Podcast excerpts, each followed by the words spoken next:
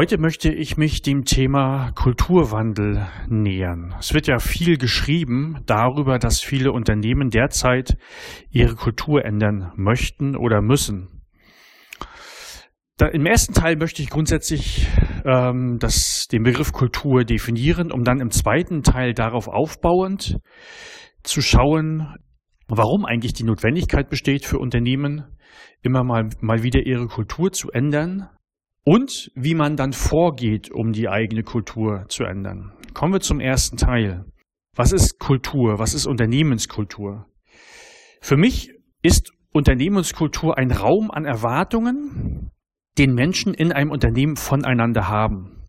Das heißt, wenn Menschen bestimmte Handlungen ausführen, die in diesem Raum der Erwartungen liegen, dann irritiert man nicht, dann sind andere Menschen quasi nicht erschrocken oder verwundert über so eine Handlung. Das heißt, diese Handlungen sind normal.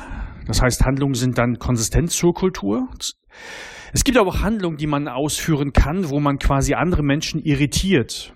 Diese sind dann nicht konsistent zur Kultur. Wie sieht so ein Raum an Erwartungen aus?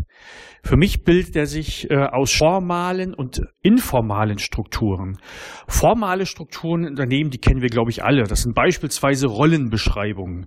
Das heißt, ich gebe mal ein Beispiel, eine disziplinarische Führungskraft hat die Aufgabe, quasi mit, ja, mit seinen Mitarbeitern, mit den Mitarbeitern zusammen einen Karriereweg ähm, vorzuzeichnen. Heißt, wenn ich als Mitarbeiter eine Beförderung möchte, dann sollte ich zu meiner disziplinarischen Führungskraft gehen. Das heißt, das ist formal. Formale Strukturen wie Rollenbeschreibung sind auch zu einem hohen Grade interpretationsfrei.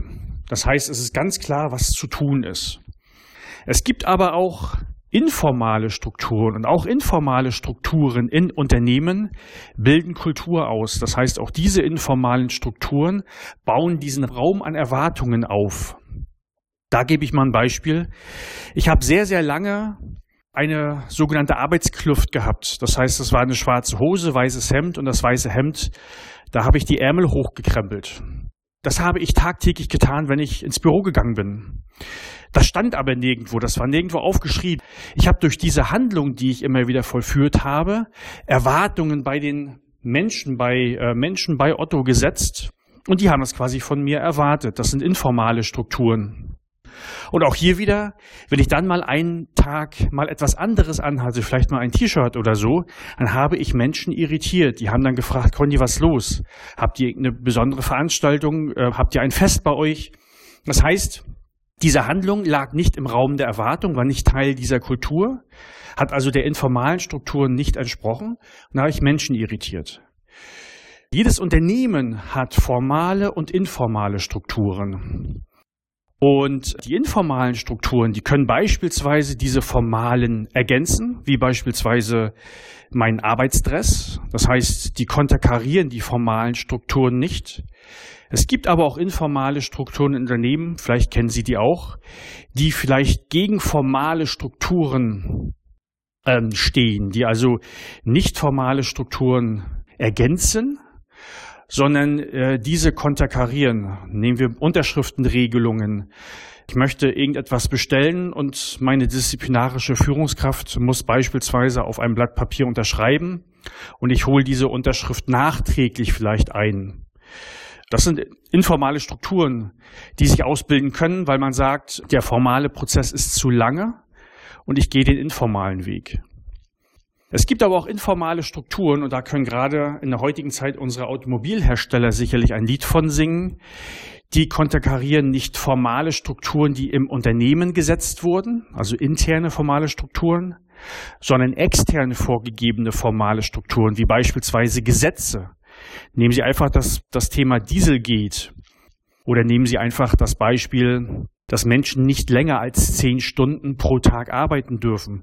Das ist vom Gesetzgeber vorgeschrieben. Und wenn sich so informale Strukturen in einem Unternehmen ausbilden, dass man darauf nicht achtet, dann kann das schon ein bisschen böse enden. Also das ist für mich Kultur. Kultur ist für mich die Summe an formalen und informalen Strukturen in einem Unternehmen. Jetzt natürlich die Frage, wenn, wenn man erkennt, hm, ich muss einen Kulturwandel vollführen, was bedeutet das eigentlich? Dann erkennt man ein Unternehmen, dass die Handlungen, die Menschen ausführen, dass also die formalen und informalen Strukturen nicht mehr ausreichend sind, um passfähig am Markt zu agieren, um also erfolgreich zu sein. Und dann macht es Sinn, seine Kultur zu ändern. Und jetzt natürlich die Frage, was tue ich dann da? Also was, wo sollte man ansetzen, um seine Kultur zu ändern?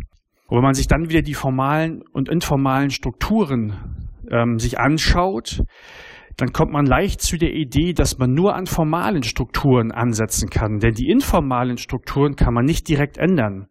Denn die sind ja nirgends aufgeschrieben. Also kann man daran direkt nicht ansetzen. Das heißt also, Kulturwandel geht nur über das Ändern von formalen Strukturen, wie beispielsweise Änderung von Rollenbeschreibungen, Änderung oder Abschaffen von Hierarchien oder flacher werden in Hierarchien oder, oder, oder. Beispielsweise ein Leitbild eines Unternehmens zähle ich persönlich nicht zu formalen Strukturen. Leitbilder sind zwar aufgeschrieben, sie sind aber nicht interpretationsfrei. Da gebe ich ein Beispiel. Ich kenne einige Unternehmen, da steht im Leitbild so etwas ähnliches wie wir gehen Menschen zugewandt miteinander um, wir achten einander. Das ist in meinen Augen, oder so ein Satz ist in meinen Augen nicht interpretationsfrei, weil ich kann beispielsweise eine Handlung, die ich vollführe, als menschenzugewandt ansehen. Ein anderer Mensch, der mich beobachtet, könnte aber sagen, hm, das sehe ich aber nicht als menschenzugewandt. Und schon ist man in einem Dilemma. Das heißt, man hat dort etwas, was man interpretieren muss. Also Leitbilder, das Ändern von Leitbildern ist für mich persönlich kein guter Ansatz, um Kulturen zu ändern, sondern es geht nur über formale Strukturen. Und dann bildet sich, über dieses Ändern bildet sich ein neuer Raum an Erwartungen von Menschen aus. Das heißt, es bilden sich dann neue formale Strukturen aus, die man ja geändert hat, und neue informale Strukturen, indirekt auf Basis dieser formalen Strukturen. Und dann, sag ich mal so, muss man hoffen, dass dieser dass dieser Erwartungsraum dann passfähig ist, dass also Handlungen, die in diesem Erwartungsraum liegen, passfähig dazu ist, dass ein Unternehmen Erfolg am Markt hat.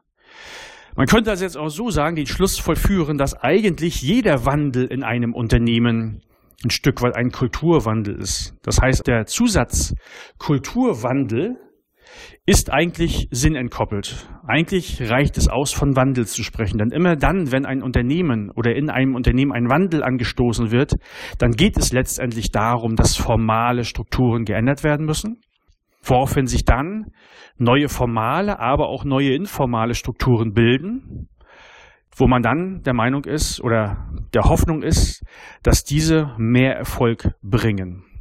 Ich hoffe, ich habe Ihnen heute wieder ein bisschen was, ja, etwas Diskutierenswertes angereicht, diesmal zum Thema Kultur und zum Thema Wandel. Und ich würde mich freuen, Ihre Gedanken, Ihre Ideen, aber auch Ihre gegensätzlichen Meinungen dazu zu erfahren. Bis dann.